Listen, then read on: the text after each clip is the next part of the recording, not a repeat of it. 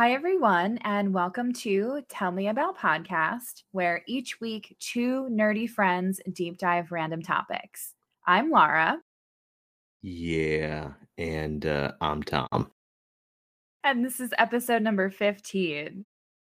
Before we get started, first, we hope everyone had a, a happy and healthy Thanksgiving.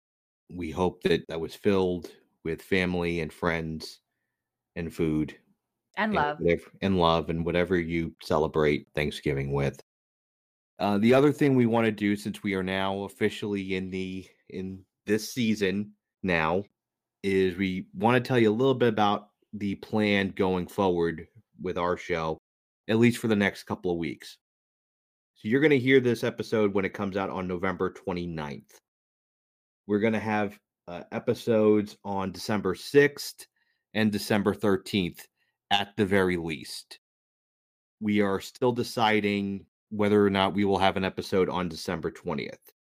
What we do know is from the 20th onward, at least through the end of the year, we're going to have a little hiatus, holiday hiatus, so that we can enjoy the holidays with our families and um, take a little time off. And then we will be back sometime uh, in early January after the new year.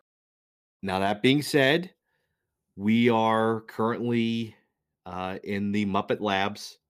Us and Dr. Honeydew and Beaker are currently plotting and scheming, and we are potentially we may potentially have some surprises for you during the the little uh, holiday break we're going to have as well as some things that we uh, maybe some things that we want to try going forward so uh, this might be a good little experiment uh, experimentation period for us stay tuned for that and more information will be coming on that uh, that's all we can really say about it right now it is something that we are potentially working on and potentially we may have during the holiday break. So keep your ears and eyes peeled for that. Yeah, so we're we're definitely working on some things that we think you guys are going to be really excited about. So definitely stay tuned and we will have more information in the coming weeks about that. So, Tom, tell us what we're talking about today. If you remember a couple of weeks ago, we went through one of our favorite office episodes. And we mentioned before that this was something that we were going to do occasionally from time to time. Well, we've now tried it with a movie, doing it with one of our favorite movies. I'll give you a hint. It involves glasses, a red stapler, and a plot similar to Superman 3. Today we are talking about Office Space. It is certainly one of my favorite movies for sure. It is, and it's absolutely one of my favorite movies as well. It's it's a movie that kind of the overarching themes of which have aged incredibly well. Some of the jokes have not, because comedy jokes don't tend to age well. And there are some jokes in here, if you do watch it for the first time, that are going to be a little insensitive. Um, we definitely don't condone them. There are also some tropes in here that don't age well but the overarching theme of the movie is something that in- aged incredibly well and is i think pretty prescient especially now in 2023 and especially you know laura we were both kids when this Mhm. came out i was 10 years old when this came out and i first saw this in high school i didn't really understand this movie and really until i was an adult actually working hmm I agree. I saw this. It came out in 1999 as a dark comedy and became very much a cult classic. I first saw the movie in the early 2000s when I was a teenager and it was very quirky and I really enjoyed it but kind of like you said I didn't appreciate the gravity of that and how relatable it actually is. And now that I, you know, had a couple jobs under my belt and now I'm kind of in a in a corporate job position, it's it's certainly the most relatable that I've ever found it. So it's I agree, the overarching theme still holds up today. Absolutely. We've all been there. We have all been so angry at traffic that we have literally just rocked back and forth in our seat, wanting to rip the steering wheel right out of the column. Um, we've all had blood feuds against a printer. We've all had uh, been stuck in a windowless cubicle. Uh, we have all had. Well, I don't think any was. I don't think all of us have had eight different bosses tell us about TPS reports, but it's so much. And we'll get into this as a movie too, but there's actually a, again because so many of these things that we talk about relate to each other. Uh, Mike Judge, who did Office Space, he also did Idiocracy, and there's a lot of Idiocracy in Office Space as well. They're just they're they're similar in in in kind of the way they're they're shot. If you are a King of the Hill fan, you'll know that there is a type of an Office Space type episode, and I think it's season five where Dale is forced to take an office job, and he the only way he excels is by coming becoming the guy who fires everybody. It's it's a it's one of my more it's one of my favorite episodes uh, in the series.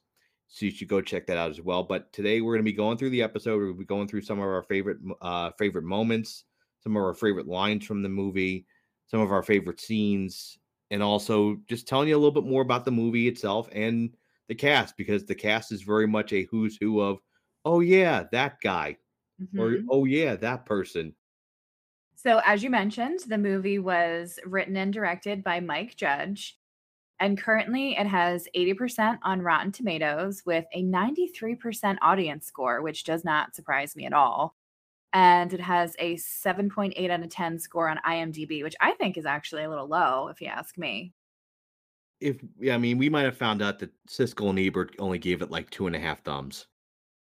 So I did some background research about the movie, and one video that I saw talked about like how Mike Judge, and you've alluded to this in our past episodes, how he really writes how people would spontaneously talk. And I think for this movie specifically, the dialogue really makes it even more relatable that you don't feel like you're watching actors in a movie that you you think you're actually watching, you know, people in their real life. And I think at the time when it came out, it was obviously before the show The Office, and there was really nothing else like it. And I think the importance of this movie and its message really can't be understated. Why don't we start going through the cast? Uh, the main character in the story is Peter Gibbons, who is played by Ron Livingston. Sex and the City fans will know that name. So for those of you Sex and the City fans and and even those of you who did watch the show, so Ron Livingston played a character named Berger and he infamously was the guy who broke up with Carrie on a post-it note. So sh- fans of the show just absolutely hate him. It was a really fucked up way to break up with somebody and he even today i saw an interview with him recently is is still still gets shit for that role and what he did to this pretend character essentially so he's yeah berger was not eh, you know a fan favorite of the of the sex and the city fans at all we also have i guess you would say the other main character one of the other main characters in the in the movie is uh, bill lumbergh who's played by the, a great comedic actor gary cole you've seen him in a lot of different things. He was the play-by-play announcer alongside Jason Bateman in Dodgeball. He played Will Ferrell's father in Talladega Nights. He was Reese Bobby in Talladega Nights. He was fantastic in that as well. P.S. Don't try to snort this box of Lucky Charms. He was like a lot of comedic actors. He had his one drama. He got his drama reps in an SVU episode the episode is titled Brotherhood. I believe it's back from back in season five. Uh, one of one of my favorite episodes. But then again, I am also I tended to like the first six or seven seasons of SVU better than anything else, and that's a whole up another story for a whole nother day. So the character of Bill Lumbergh was actually based on a real character that Mike Judge knew and casting him in the role really convinced Mike Judge to to go through with the movie. I think he was a little bit on the fence. Would this be successful? Would audiences be re- receptive to it? And once he found Gary Cole to play Bill Lumbergh, he was absolutely convinced that he should do it because he just played the character so so well. Gary Cole really owned the character with his trademark. What's happening? Mm-hmm. Yeah. I'm gonna need you to come in on Saturday and the memes that have come out of this movie are just are incredible and you still see them all over the internet today. And another theme with Mike Judge is that he pulls characters from different things. So the next character we're going to get into is we're going to get into Milton. And Milton with his red Swingline stapler. Which I will have some background information on as we get into the movie. Uh, who was constantly being ignored uh, and constantly being uh, put aside uh, until, as, as, you know, until he wasn't. Mm-hmm. And that's a bit of foreshadowing. Talk about another guy who who owned the character, the great Stephen Root, uh, another Mike Judge regular. Of course, he was in Dodgeball. He was he, the voice of Bill Dauterive from Dauterive from King of the Hill. News Radio, he was hilarious in News Radio as the station station manager alongside the the late great Phil Hartman and Vicki Lewis and Andy Dick and Joe Rogan. And he nails this character to a T.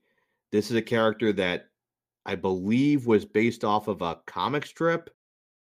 Yes, it was. It wasn't a comic strip from what I remember. It was an animated short um, that was on television. But yeah, yeah, it, it was based on a prior character. Yeah. And by the way, just so I checked, Roger Ebert gave it three stars. Okay, not three thumbs up. No, three. I three stars. Three out of what? I three guess out three four? out of four. Okay, yeah. all right. So I agree with you that Stephen Root is certainly a very versatile character, and he absolutely nailed this character of Milton and being that squirrely guy who mumbles a lot and something that you kind of wonder that I didn't didn't really think about until this rewatch is like, what do you think he does at home? If he's this weird at work, like, can you imagine what he does at home? But that's a whole nother thing. For the first time, I did notice when he mumbles when Peter asks him to turn the radio down. Uh, he says, I don't know if she can listen with the headphones. I don't know why I can't listen at a reasonable volume. Mm-hmm. And it, and I think the radio was talking about like pirate was like a pirate theft or something like that. Yeah. Two of the other main characters are Peter's friends in the movie Samir, who is played by uh, Ajay uh, Naidu, and David Herman, who plays Michael Bolton. There's nothing wrong with that name. Everything was fine until he was 12 years old and that no talent ass clown started winning Grammys. And why can't he just go by Mike? He's the one who sucks. Why should he change his name? one of my favorite lines in the movie. David Herman is another King of the Hill kind of semi regular, voiced a bunch of side characters. Uh, I don't remember Ajay from anything else, but he was he's one of my favorite characters in, in Office Space. He's he he's great with physical comedy to be honest, both him and Michael, both him and David are, are fantastic with physical comedy. I agree. I think they balance out Peter in that way, where he is going through more of like an internal transformation, and then you see the physical comedy more from Samir and Michael. Yeah, I agree with you. Well, and Peter is is very reserved. It's those two that are kind of more physical, like when Michael is pushing the the printer. Oh yeah, you like that with the with the printer. And by the way, we should notice if you have not seen this movie, there are going to be massive spoilers. We'll we'll put a spoiler alert on the on the episode description, but this is we're going to be talking about things in the movie kind of as we go along. Another way where the kind of the juxtaposition of this really plays out is when they're in the field with the printer, and it's almost like a mob hit and they have the baseball bat. And Samir is very cool and collected. You know, he and and, and Ajay, I think, in the making of this, actually talked about kind of the subtleties of, of doing it this way, where he kind of pushes. I think it's either uh, David or, or Ron back with you know, kind of just like this soft pushing back with the baseball bat, and then he's just whacking away at it.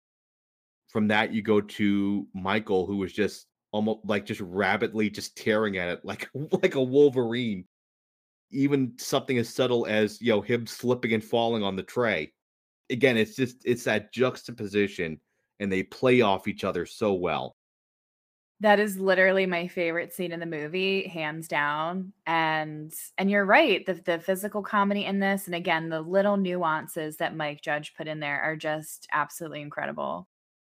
So speaking of David Herman for the character of Michael Bolton, he was actually the first choice for the role by Mike Judge.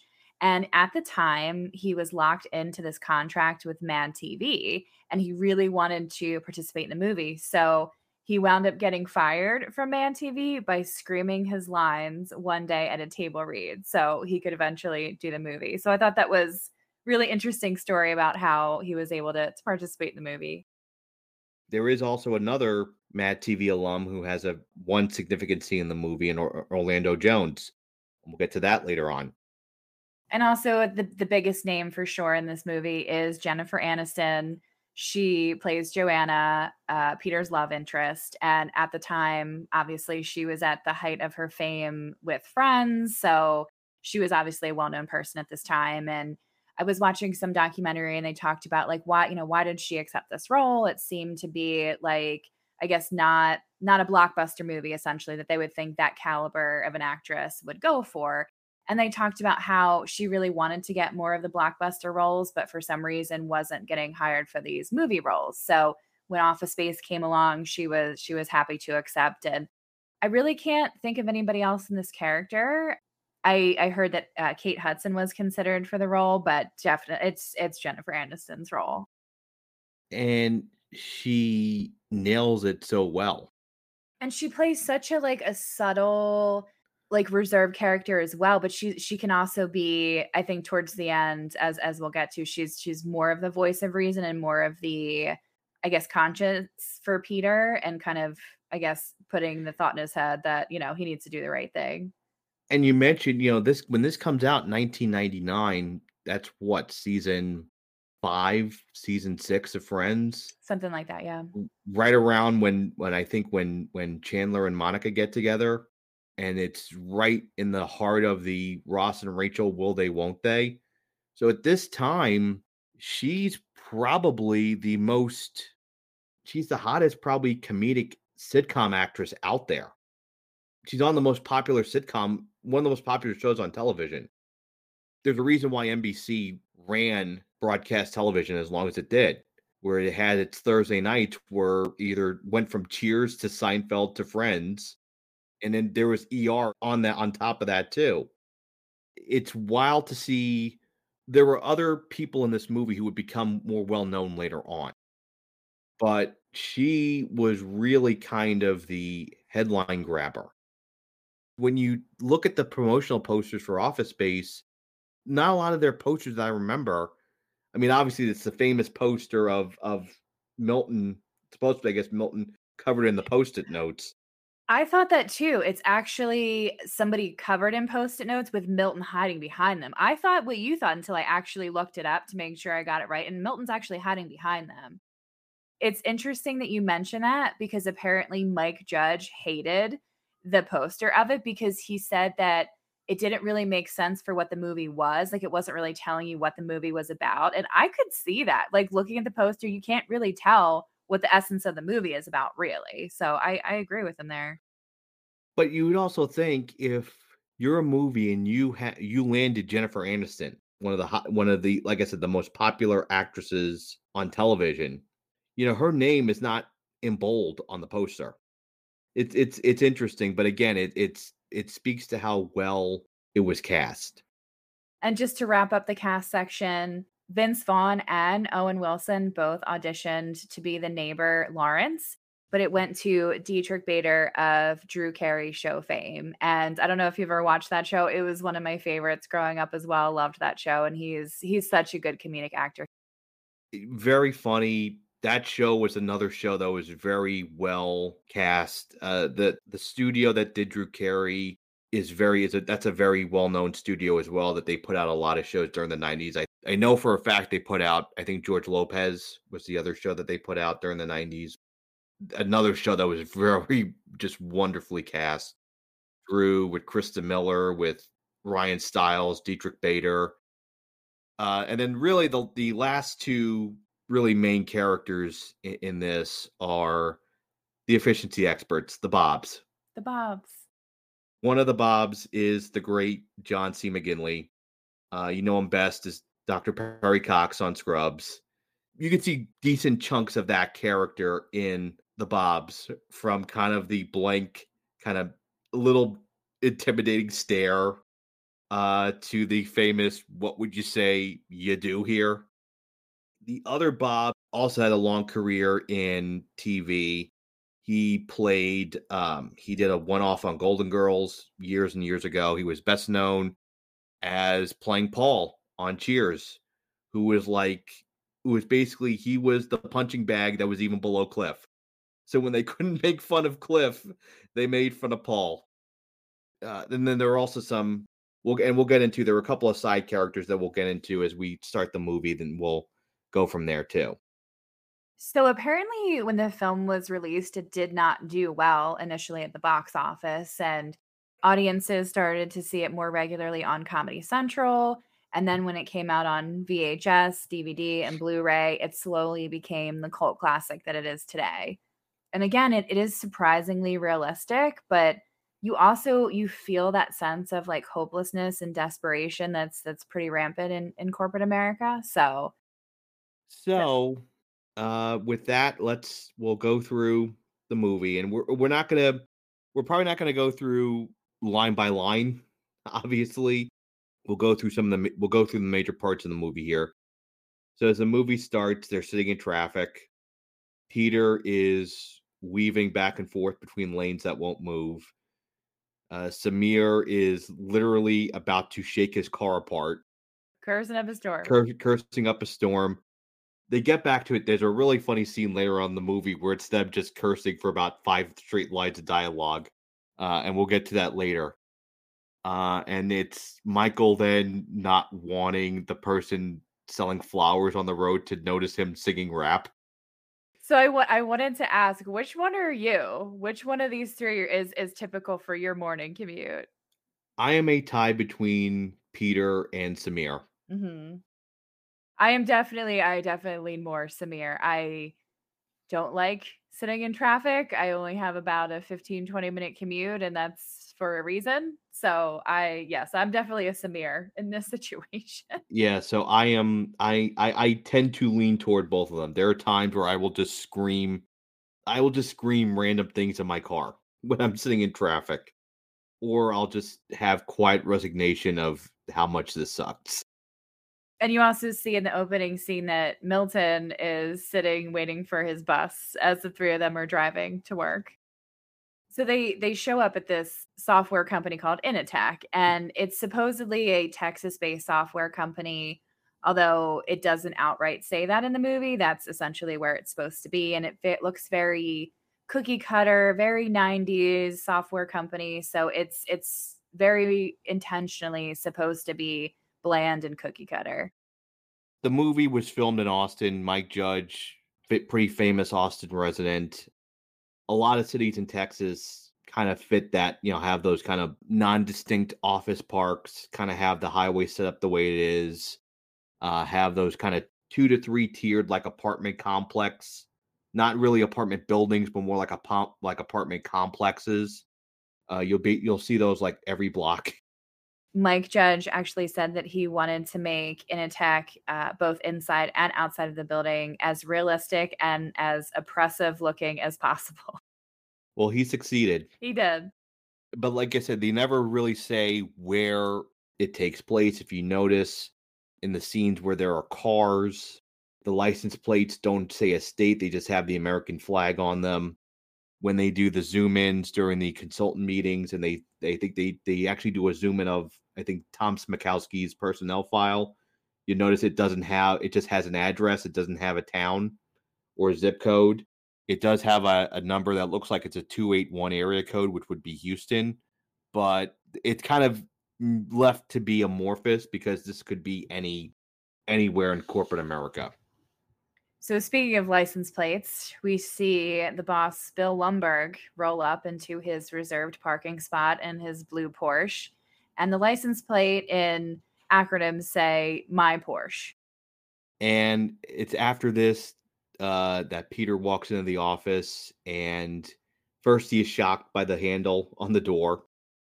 As he approaches the door, you see him very hesitant to enter. And I have definitely been there where you walk up to the door of your office or the front door of the building and you just pause for a second. Like, do I really have to go in here today? And you do. But I think we've all had those moments like, I can't do this today. Yep. And then he gets shocked by the by the door anyway. um, it's after this where he then is informed by Bill Lumbergh that his he's missing the cover letter on his TPS reports. Did you see the memo? I have the memo. The first scene is basically about three or four different bosses telling him about his TPS reports. And you really, the more people that come to talk to him about it, you just feel the pain on his face about how annoyed he is to be reminded this many times about one issue after this, he we cut to Samir and Michael. It's the first time they appear in the movie. They're getting a company wide memo. I think too it's a good time to establish everybody's name as Peggy is is going around mm-hmm. and and handing out the memos and saying their names. There's a couple of jokes about Samir's name that have not aged well at all. No, it's it's a very racist joke and it it is made a couple times throughout the movie and yes, it does not age well. But this is also where we get the Michael Bolton. This is where we get the why should I change my name? He's the one who sucks. Actually, and the the quote about the no talent ass clown, it was it was very first of all the disdain in which uh, the actor brings to that is absolutely priceless. And I think it kind of is supposed to explain why the character is into more rap music and not necessarily like the the music of Michael Bolton. And fun fact for you, he the actor actually improvised the word ass clown at the last minute. The the original line was that he was an asshole, so he, he switched that at the last minute and it just it just makes it that much better. It's phenomenal. It's really is phenomenal. At that point, Peter tells them he needs to go out and get coffee, and which we then get he's then told sounds like somebody has a case of the Mondays.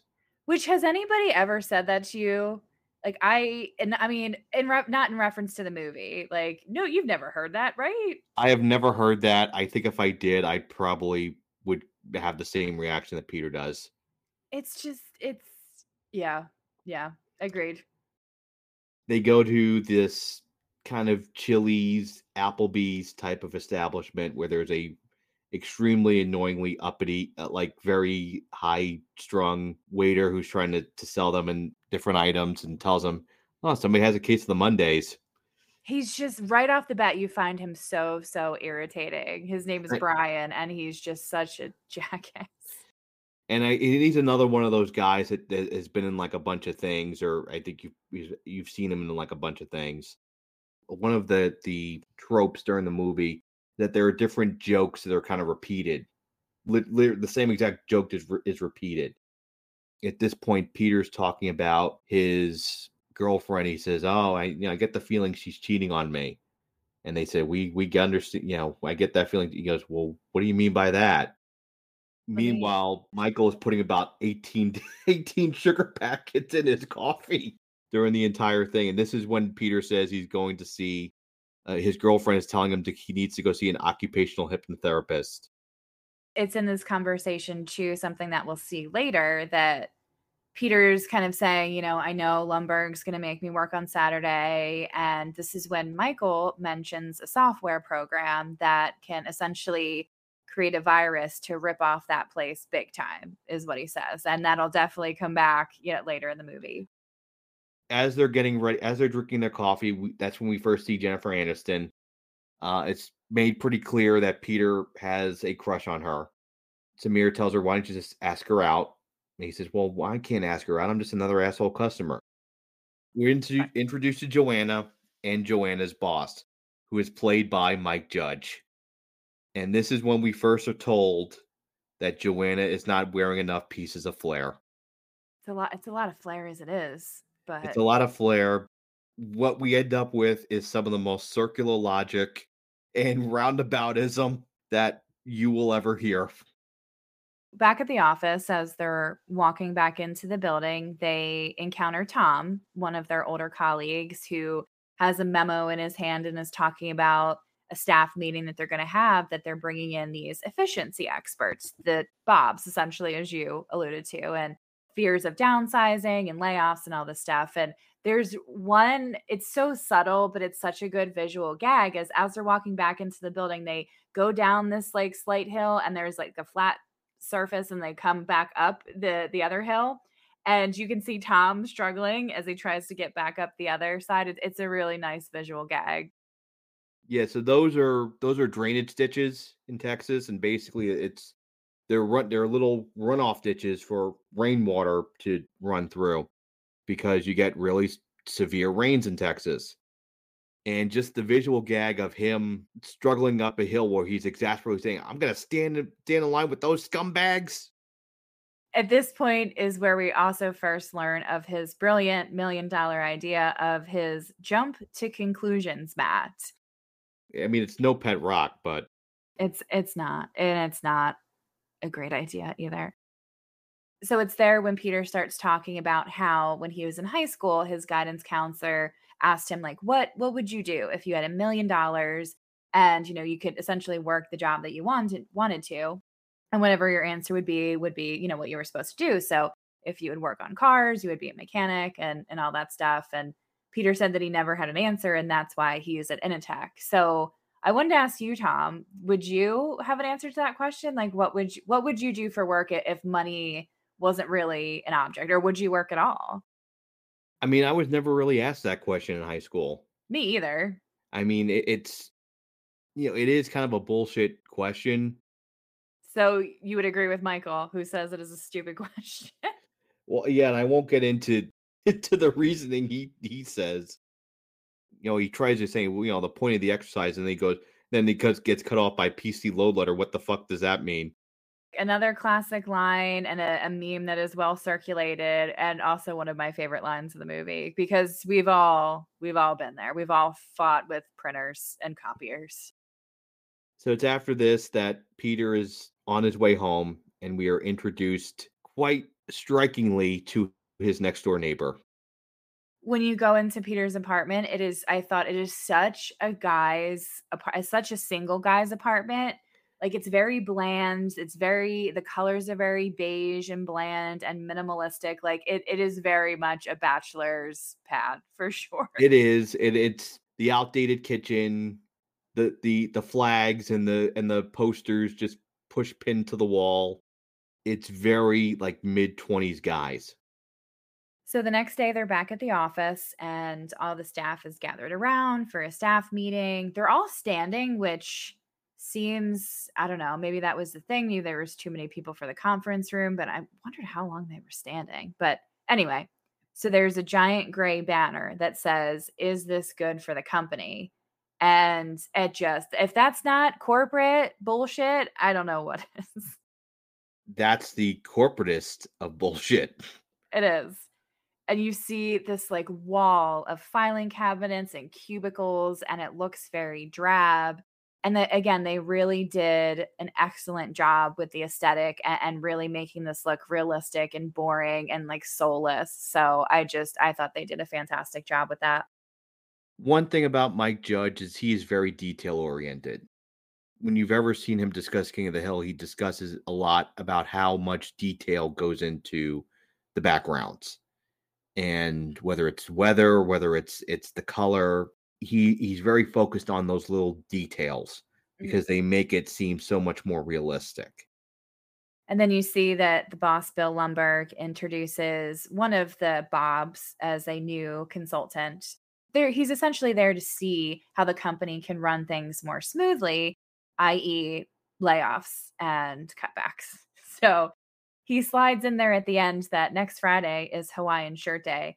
And you cut to the staff and they all have just like this bored, unenthusiastic faces to them. And it's like, it's very, it's very important to point out that they they really try to slip that in there as some kind of incentive for the employee and they use look you know we're doing fun things and we want the employees to have fun and it's just it's just this backdoor again corporate bullshit that like that, that that's not going to do anything for morale is wearing a hawaiian shirt on a friday really and i've been i've been at jobs where they've had that. And it's like, this is not motivating me to do any better at my job. No. So then we cut to Milton talking on the phone about something, another thread that kind of runs through the movie about him having to move his desk. And he basically says, if I have to move my desk one more time, you know, I'm going to quit. I've already moved my desk four times this year. And you see him holding on to this bright red Swingline stapler. Now, that is such an iconic piece of this movie. And Tom, I, am sure that you've had them, but Swingline staplers are very heavy duty. They're very top line. Um, and at the time, Swingline didn't make red staplers. They had to actually spray paint them for the movie. And it wasn't until about three years after the movie that they started to produce red staplers. And now it is their top selling stapler of all time. They are the tanks of staplers. They are they are massive and they are very heavy. Like it's a weapon. You could hurt somebody with one of those things. And you can't break the damn thing. No, you can't. It is it is unbreakable. This movie is the greatest endorsement for swingline staplers. But it's it's as Milton is discussing this, first he overhears the Bobs talking and he hears the he sees the the uh, he, he reads their lips about staplers about stapler He's also then talking to Peter, who's trying to duck out of work early so that Lumbergh won't ask him to work on the weekend. And Milton's telling him about if they don't listen to me, I, I'm gonna burn this place. I'm gonna burn this place to the ground. Something that that struck me about this scene as Peter is trying to shut down his computer. First of all, throwback to those giant old desktops from the late 90s. Like that that was definitely a throwback or relic of that time. Imagine turning your your computer off at work. Well, and that's for yeah, first of all, I don't think I ever turn my computer off at work. I just, you know, you just shut it or, you know, put it to sleep or whatever. But my question and again, it's a movie and and sometimes I try to bring or I unintentionally bring too much logic to this, but why was he waiting for his computer to shut down? Like, if I wanted to get out of there that badly and not have to work on Saturday, I wouldn't have waited. I would have just left and not had Lumbergh catch me leaving. But you know. But as so he's waiting for the computer to to shut down. It finally does. He's constantly checking, surveilling for Lumbergh. He doesn't see him. He thinks he's clear. He turns around and Lumbergh is right behind him. Yeah, hey, Peter, what's happening? uh, I'm going to need you to come in on Saturday. And oh, by the way, I'm going to need you to come in on Sunday too.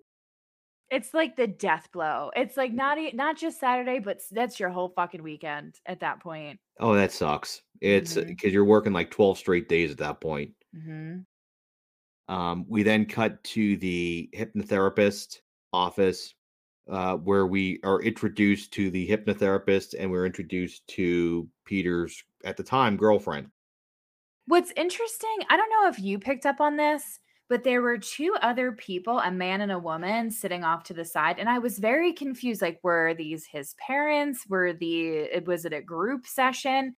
But you learn later that they were friends of his girlfriends. But I was, I didn't remember that and I couldn't figure out who they were at first. It's, it's very, and I never picked up on that either. Now, as we see with the, with the hypnotherapist and the girlfriend, Seinfeld fans will recognize these two.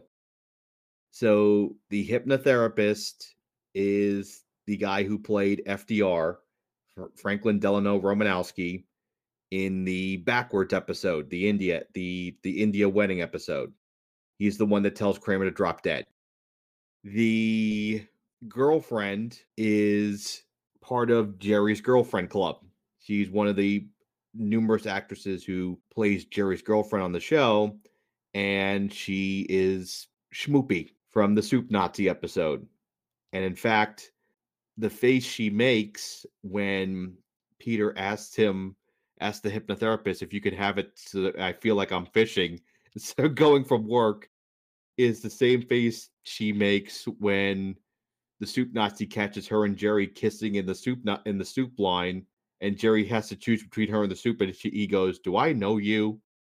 in both in both that show and this movie those were two very good lines it's at this point where he gets he puts Peter into hypnosis, and as he's putting Peter into hypnosis, the uh, hypnotherapist is having a heart attack. The sweat that starts to happen, and it really highlights I've always noticed in every rewatch of this, the big mole that's on his head, and it's just yeah, and he just keels over. This scene always made me, like, anxious. Mhm. It's like the reverse of ASMR. But he collapses, and as they're trying to revive him, he is Peter is still in this kinda hypnotic state. He looks so calm, and he's smiling a little bit to himself, and it's just a complete change of character, and it's eh. it's neat to see that.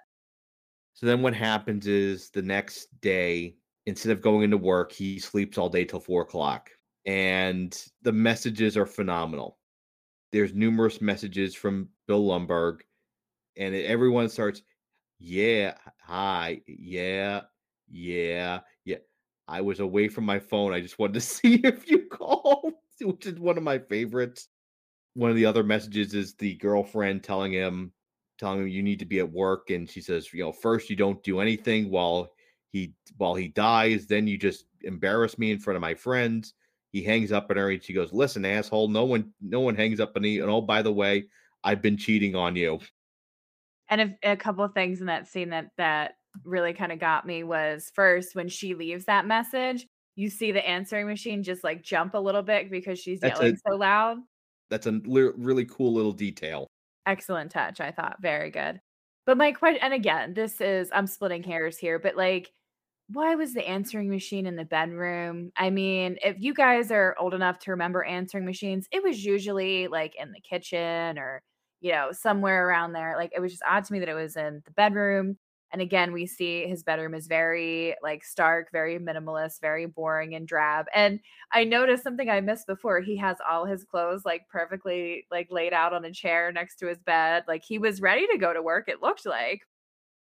And so he continues to be in this kind of hypnotic state. He goes to he goes back to the restaurant, he asks Jennifer Anderson Aniston to lunch. And he's so smooth about it because she's she's hesitant about going with him, and he's just like, "Alright," he's like, "I'm gonna gonna go next door, if you wanna join me, that's where I'll be," and he's just, like, so chill about it, and I think that kind of catches her attention a little bit. It's after this where they go in they're having lunch, and he goes, "Well, I'm not gonna go back to work, and I'm not gonna pay bills, and this and that, and i instead, I want I want you and me to watch kung fu movies." Mhm.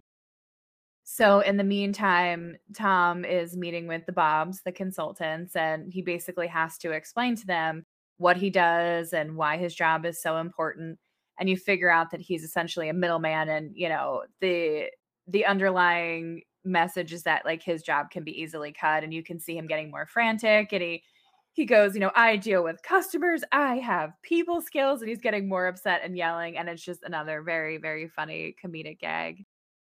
And this is also where the infamous, "What would you say you do here?" Yeah. line is, and he goes, "I'm a people person, what's wrong with you people?" Eh, we then also now we don't see Samir's meeting with the Bobs. I re I mentioned that, I noted that in my notes, I I wonder why. I I don't know why, but it's after Tom is goes running out that Michael comes in, he looks and he goes, "Michael Bolton? I love his whole collection, it doesn't get any better than when he sings When a Man Loves a Loves a Woman." I celebrate his entire catalog. Not me, Bob. Peter comes in, he grabs his address book, he's dressed casually. Michael reminds him that he has his meeting with the Bobs today and that he he wasn't he hadn't come to work the whole weekend, so he goes and meets with the Bobs. It's it's fascinating to me, and again, movie magic that when he goes in to meet with the Bobs, he's right on time, it's his turn to meet with them, and you see when he walks in very casually, he grabs a glass of water and he says, "Hi, Bob. Bob?" Bob, you know, he's just going through all of this and, you know, he says, "I maybe only do about 15 minutes of actual work in a given week, Mhm. and why should I care?" It's not that I'm lazy, it's that I just don't care, and again, been there. John McGinley, his delivery, he makes the lines with his delivery. This was really a specialty of his when he was on Scrubs. and he goes, "What if?" And this is hypothetical. Mhm. What if we got you some profit sharing thing? Would that would that help you? And I don't know, "Well, maybe. maybe, maybe. And then one of the just smoothest directions I've ever seen. After he meets with the Bobs, he says, "Good luck with your firings. I hope they I hope they go well. The pleasure is all on this side of the table." I think something else too on a more serious note is that he mentions, you know, if I work harder, I don't see another dime, you know, in my paycheck. And I think that's something very relatable that a lot of us work really hard and we don't see bonuses, we don't see raises, we don't see recognition. And it's like, what are we doing this for? And the line that he says that, you know, the only real motivation is to avoid getting hassled. And it only makes you work hard enough not to get fired. And again, I, I really feel that sentiment in some jobs that I've had. And it's like, I, and I'll get, we want to talk about this a little bit at the end, just the discussion of like, what corporate America is not doing right, especially they they completely fail their employees in terms of appreciation and motivation. And, and this scene is really clear, a clear example of that. It's a line that's extremely prescient. And it's kind of a throwaway joke, but it's it's a line that is very indicative of what corporate America is like. And speaking of that too, during this rewatch, I paused the TV around uh, when you could see the whiteboard in the back, and it has very, very corporate lingo on it, like planning to plan and words like gap analysis and integrating action plans and contingency planning and value scan. And it's just like I was rolling my eyes watching that, but it's funny. Again, Mike Judge, the nuance here, the little subtleties are just perfect. So it's after Peter meets with the Bobs that they are going through their evaluations with Bill Lumbergh. On the evaluation, it says for Tom Smykowski, useless. He's he's useless. We can we can get rid of him. Milton Waddams, they basically say he's not even really an employee. They say he was let go five years ago and no one told him. Due to a glitch in the payroll system, he's still getting paid. Um, so we fixed the glitch. So it'll just work itself out. That's just so sad and rude and unfair that you can't even tell this employee that they're terminated. Like you're just going to let it work itself. And we see Milton kind of going through some stuff as this works itself out. Then they find out that Samir and Michael are going to be laid off. They do say that they were very impressed with Peter, which Lumbergh disagrees and says that he's been very flaky and has been having problems with his TPS report. The the acting by the Bobs. First they say that's just a straight shooter with upper management written all over him. When when Lumbergh pushes back and John C. McGinley's getting upset and Paul has to and Bob has to hold him back and go, "We feel that he's not being motivated." And then they ask him about uh, and then they ask him how much time he spends on the TPS reports, and that gets into the damn it feels good to be a gangster montage. That's when he he guts the fish and puts it on the puts it on the cover sheets of the TPS reports. Which I don't understand. Again, me me applying too much logic to this, like were you gonna cook the fish there? Like, what was the end game? You know what I mean? I don't know, but it's just fun. It's It you know he fun. He uh he unscrews the handle that keeps giving him the electric shocks on the front door.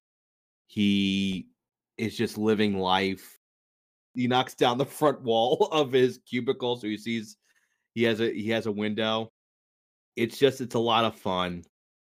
Bill Lumbergh says, "Oh, you know, well, we got to talk about this." Ah, I can't.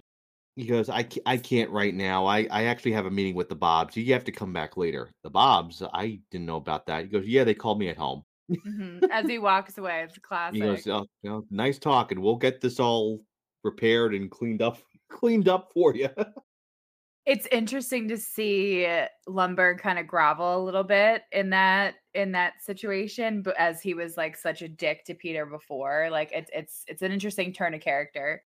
That's when he gets his car gets towed. Mhm. Lumbergh's car gets towed. And the bumpers The bumper taken off. peels off. And we see as that scene is closing in at the office that there's yet again another paper jam in the printer, and Michael is is fighting with the printer and and the paper is it's like coming in and out of the printer, and it's like been there. Early in my career, I worked for the admissions department of a hospital, and there was this big industrial copier. As you can imagine, hospitals go through a lot of paper, at least back then. And I was the only one that could fix this printer. I could get my hands in there and, you know, pull out the paper jam wherever it was. And this thing, I I wanted to beat the living shit out of this thing, as we'll see later. But like every time I see these scenes with Michael or, or Samir like getting pissed off at the printer, I'm just like so relatable. So I totally get it. It's at this scene where Peter asks Michael to to meet with him that night, and he's trying to break the news to him gently that he's going to be laid off.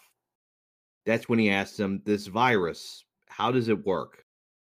Because that's the other thing. It, it, it's a relic in that their jobs are preparing all this code for the switchover for Y2K and so they have to basically go in and change all the all the dates so that it goes to 2000 not 00 because remember there was a lot of very real panic that that was a thing. He explains that basically whenever they do these transactions there's like little remainders fractions of a penny that would basically just get taken off and put into an account.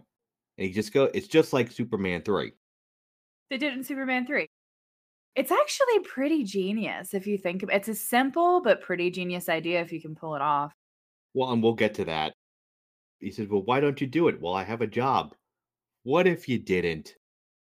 And then they're sitting at a bar. There are a couple of things that David utters that are not great, and we won't get into them. I told them I liked Michael Bolton's music. Oh, that's not right. And they essentially come back to this computer virus and scheme and Michael says, I just, you know, I can write the code or whatever, but I don't know how to install it. And thus, that's when they bring in Samir. And Samir just goes, Well, how do we do this? It's just like Superman 3. Michael says to Samir that it's essentially like a fail safe plan. And you came to America for the land of opportunity, and you have two options in front of you either unemployment or early retirement. And obviously, like which one are you going to choose at that point? But it's it's really his way to sway him, you know, to to participate in the scheme. They said we're not going to go to prison. We're going to go to a minimum security resort. They have conjugal visits in there. Shit, I'm a free man. I haven't had a conjugal visit in six months. We have to swear that we're not going to tell anyone. Then you hear Diedrich Bader goes, "I'm I'm good." He's cool. Don't worry about him. Yeah. Who the fuck is that? Oh, he's cool. Don't worry about him and it really it really lightens the tension of the scene i think and it's it's just that little comedic relief at the end of that scene that's that's incredible. So after that it's the dramatic setup to installing the virus. This is my second favorite scene in the movie. Again so well put together this montage that they do it's just i love it so much. And they just after it just goes well that was easy. It was and it's it's aesthetically like it, it, looks like they're really doing something like criminal, which I guess they are. And yeah. it's like some of the parts are in slow motion and the sound effects in this scene. It's just and the the interaction with each other, how like Michael and Samir like spin their chairs to hand off the disc, and then they like Samir hands it to Peter behind his back, and just the whole choreography of this scene to that music is perfection. Well, and also to it, this all starts with him accepting the promotion mm-hmm. that Bob's going, we'll get you, we'll get some people under you right away. He's in this like really nice suit. It's a complete, you know, change from from what he was before, and it, he's almost like playing the role into this to, you know, to forward the plot and the and the scheme. After this, we find out we meet Drew, another coworker in the office. We find out that Tom Smykowski came into a lot of money after being laid off for a very interesting reason. So essentially, he was very upset by his firing, and he actually does attempt uh, to kill himself in his own garage. But his wife comes home, and he realizes, you know, how much he loves her, and that he wants to live. And you think everything's great. He pulls out uh, his driveway, backing out, and then what happens? He gets T-boned by a drunk driver. It's pretty. It's you really aren't expecting it. It's always like a jump to me, even though I know it's going to happen now. It's yeah, it's pretty jarring you find out he broke his back, his neck, every bone in his body, but he got a huge settlement, so he's having he had a party to celebrate. So it's on this last day as they're leaving. you know, they're all in the car and they they're saying, you know, I stole something. We all stole something. No, I stole something else. And you see that they've dropped the printer in a field and they're basically taking out a hit on the printer with a baseball bat.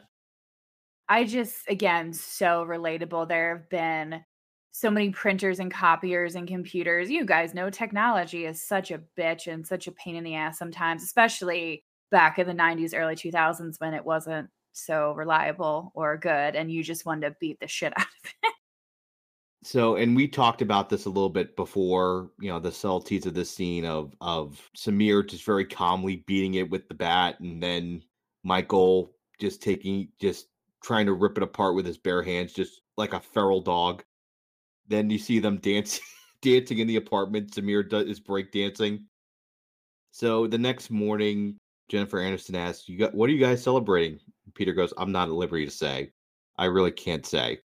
he then tries to explain to her in the car as they're driving to Tom's cookout what the plan is. And she keeps just asking, How is that not stealing? He then says, You know the the tray with the pennies? Did you take a penny from the tray? She goes, From the children? No, that's the jar. I mean the pennies for any everybody. Can I just point out, did you did you notice the not so subtle ad placement of the Pepsi cup? That thing was ginormous. Both times in the car, she's drinking she's drinking Pepsi. Well, there's enough liquid in that huge cup. So we get to the cookout. We see that Tom is in he's in the wheelchair with the halo brace. And we have this really kind of heartwarming scene. First of all, we see that Tom now has enough money to make the jump to conclusions mat, And it's exactly what you thought it was. I it's stupider than I thought it was, yeah. honestly. Tom goes, has this really heartfelt scene and he goes, I, Peter, I know you get down about your job, but good things can happen in this world. Look at me. And then Peter just kind of puts his hand on his toe because mm-hmm. it's the only part of his body that's sticking out. There's discussion about what it's like in prison. They're asking his lawyer about what it's like in prison. Then Drew says, you know, who's here with Joanna? Oh, that's she's here with me. Oh, okay. Well, you know, Lumbergh fucked her.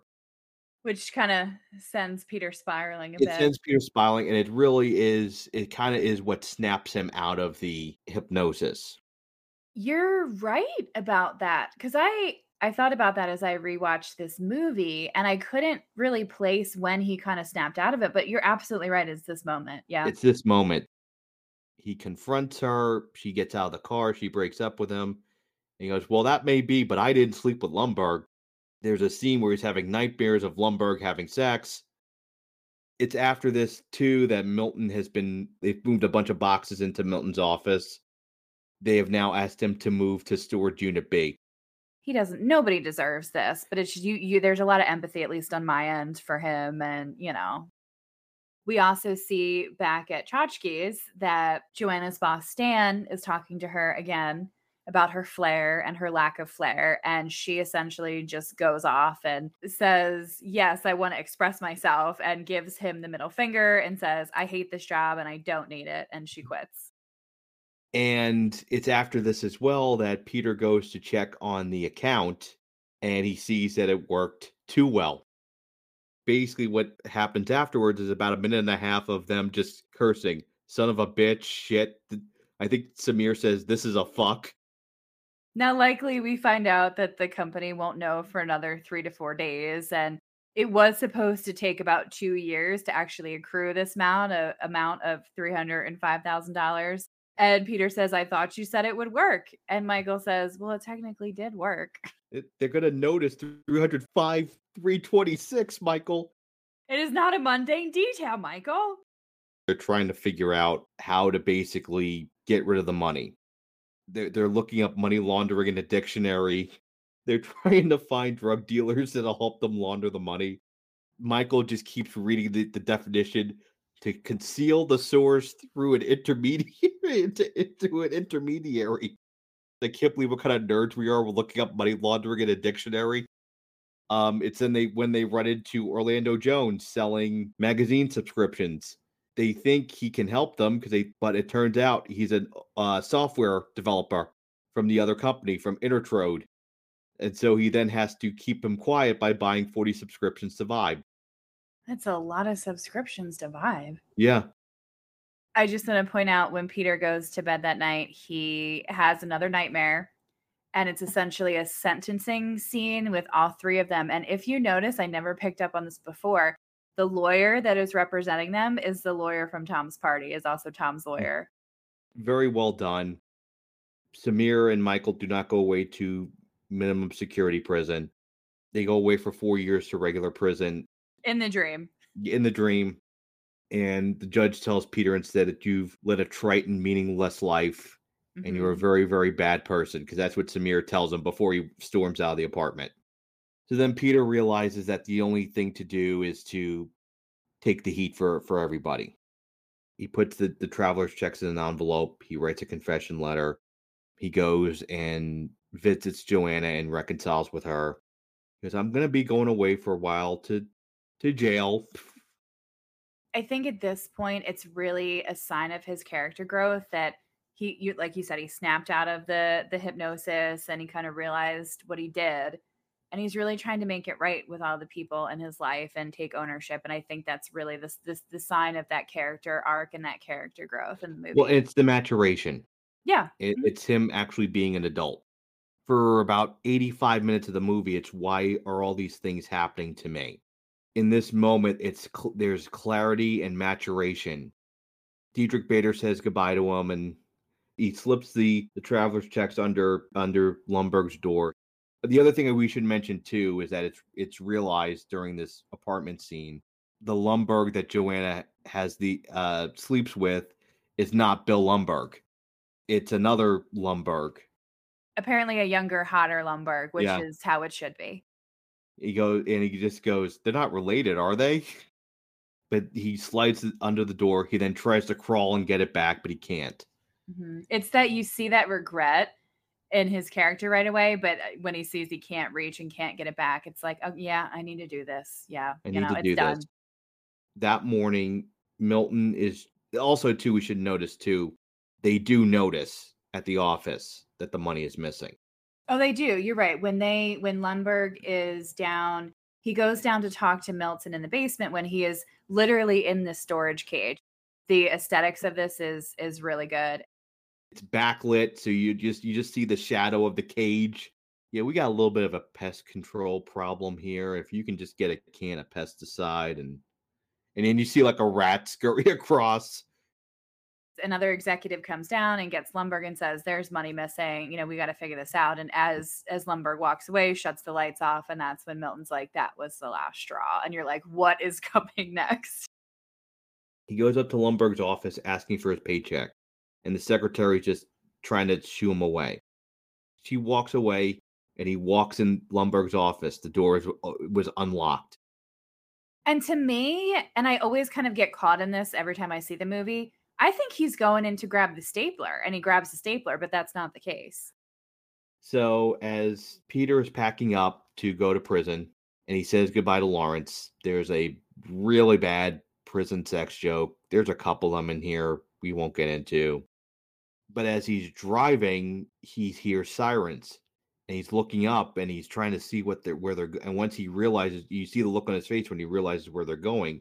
So he pulls up and he sees that the Initech office is engulfed in flames, absolutely engulfed in flames and everyone's kind of standing around with these blank looks on their faces. You know, these are just rank and file workers. So now it's like, well, what do we do now? You also see Milton kind of like milling around in the crowd throughout this, and he starts to walk away. And he starts to like look back and sneakily kind of walk away. And Peter picks up on this and puts together that it was Milton who caused the fire, and, and slowly, like a smile kind of like crawls across his face about him putting together what happened. The scene cuts next to a pile of rubble, a burned rubble, and we see that it's Peter actually shoveling away the rubble. He's working with Lawrence, the next door neighbor at the construction company that's basically removing what's left of the Initech office. And they find the burned stapler in, in the shovel. And he says, I think I know someone who actually wants this. And it's after that that Michael and Samir meet him at the at the site and they ask him to lunch and they ask him if he wants a job at Initrode. he says, I think the fire took care of everything. So it, basically the fire destroyed all the evidence. It turns out that he was very happy just working outside. The last his last line in the movie is fucking A. You know, he finally kind of found the job that makes him happy, which was just working outside in nature.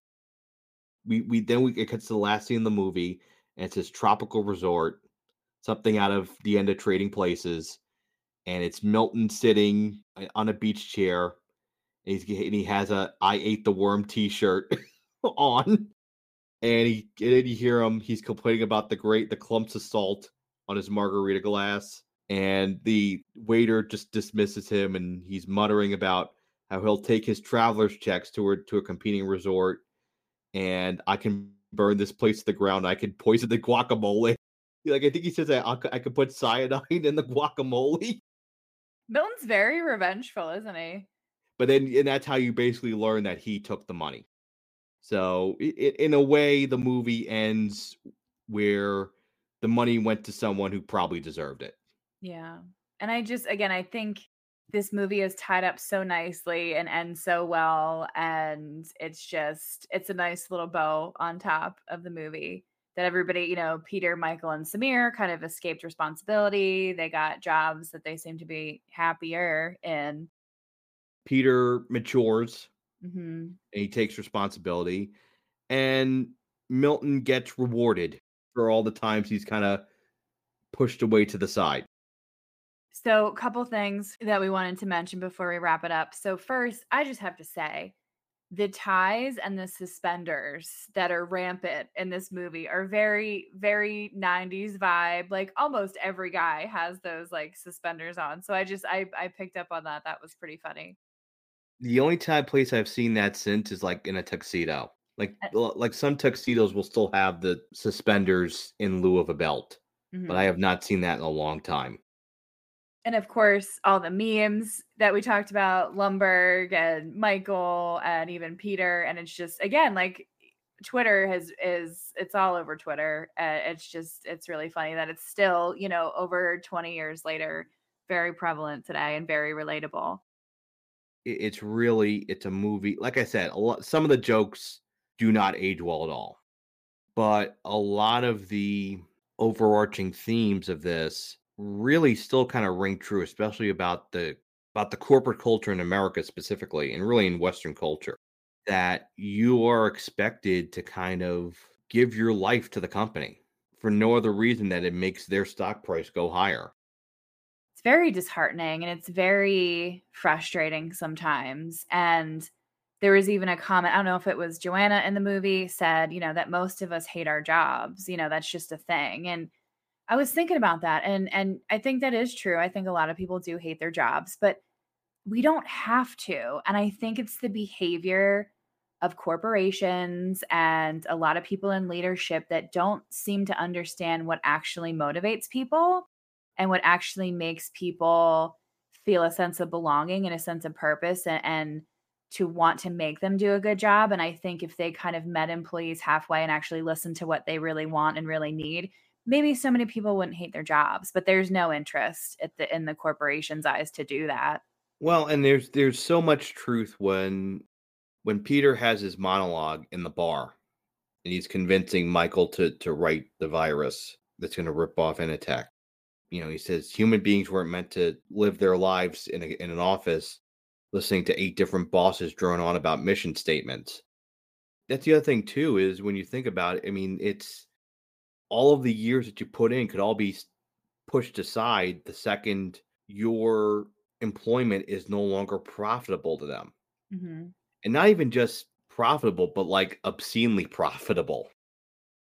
And I think that a lot of people, and again, I felt this too, that a lot of people feel replaceable and and don't feel appreciated and what does that do to morale and you're you're wanting to do a good job if somebody else can just come in tomorrow and do the same job, you know? And then, and that's it. It's why should you work? Why should somebody work hard when they're just going to get replaced? Maybe not even through any fault of their own, but just because the company wants someone younger and cheaper to placate the shareholders. And you say that, and I think something that we not that we skipped over, but one of the scenes where the I think it was when the Bobs were talking to Peter and letting him know that they're cutting software people, including Samir and Michael. And he essentially said one of the Bobs essentially says that they're going to bring in, you know, entry level grads who are really cheap and then outsource, you know, some of the work to Singapore. And it's like that is just dead on to what the corporate mindset is, you know, cheaper labor and, you know, what can we outsource? What can we exactly? And it's all about how can we make obscene profits for our shareholders and not just even regular shareholders, but just the super rich ones. Let me ask you this now that we're on this topic and we've seen recently like the auto workers strike and the the writers guild and the actors guild strike do you feel, and with inflation being as rampant as it is, do you feel like the tide is turning at all? That the workers are really getting sick of it and are fighting back to some degree? Do you feel that at all? I mean, we've seen these ebbs and flows. I will tell you that it seems like now granted I haven't gone through I I, I haven't seen the full you know the full deal of what the writers got, what the actors got. And I think I'm I'm not I'm a little confused. I th- believe I think a couple of the automakers resolved with like one or two of them. I don't know if they resolved the the general. But you look at that and even going back, I think it was last year with I think it was either UPS or or the John Deere strikes. It's been a while since unions were able to get pretty much everything they asked for. And it feels like these deals, at least from from the surface, were such wins for the unions.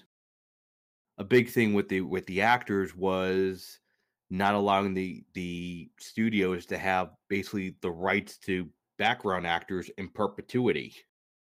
And that's that's why I brought this up that like you said, these deals seem to give these unions almost all if not all of what they're asking for and i and i don't i wasn't expecting that i wasn't expecting them to get as much as as they wanted i mean good for them absolutely they deserve all that stuff but i and again is this just these small examples of these corporations placating them and it's just it's not going to be the norm? Is it just going to is it just to kind of quiet people down for now? But like i i don't know a lot of my friends and family that i talk to like they're not happy in their jobs and and a lot of it is bullshit and and a lot of it is very reminiscent of shit that's in this movie and it does this does feel like a moment in time where the unions for the first time in a long time have leverage and not only do they have leverage they have leadership that fully understands their worth and fully understands how to use the leverage that they do have. So this does feel like a moment where there's a where there's significant positive momentum on that front. Now, you know, we'll see. I'm not sure what the next big labor dispute's going to be, but you know, I think we'll see. But I think in terms of of where unions are in this country, I think you have to be really pleased with the way the writer's strike, the actor strike, the UAW strike really have turned out to this point. And I think too, generationally, and you know, some millennials and Gen Zers have this reputation of being anti work and being very lazy and not working as hard as the boomers. And to some degree, yes, there are some of them that have a terrible work ethic. And I will absolutely agree with that. But on the other hand, I think that the ones that do have a good work ethic but just want things to be fair, I'm really hopeful that these two generations and the generations beyond fight for more rights and more respect and more benefits and recognition from these corporations and I hope they get it. Well, I think what we're going to see too what we're seeing too is that these generations are not just going to accept whatever's given to them. I should say, it's not just going to accept whatever line is given to them. Just to wrap up again, I feel like some two takeaways from this movie is that, you know, you don't and and it's it's it's easier said than done, but you don't want to give your power or your agency away to other people by seeing yourself as a victim like Peter did. He felt very powerless. He was very unhappy in his job until he was kind of jolted out of that by, you know, again, this wasn't that part. The hypnosis wasn't the super realistic part, but I think there is a certain point there that, and something that I've certainly had to learn, especially in those, these last couple years, that it's like you still have to find your own happiness, set your own boundaries, find your work life balance, and not make work your identity because that will absolutely eat you alive and make you miserable.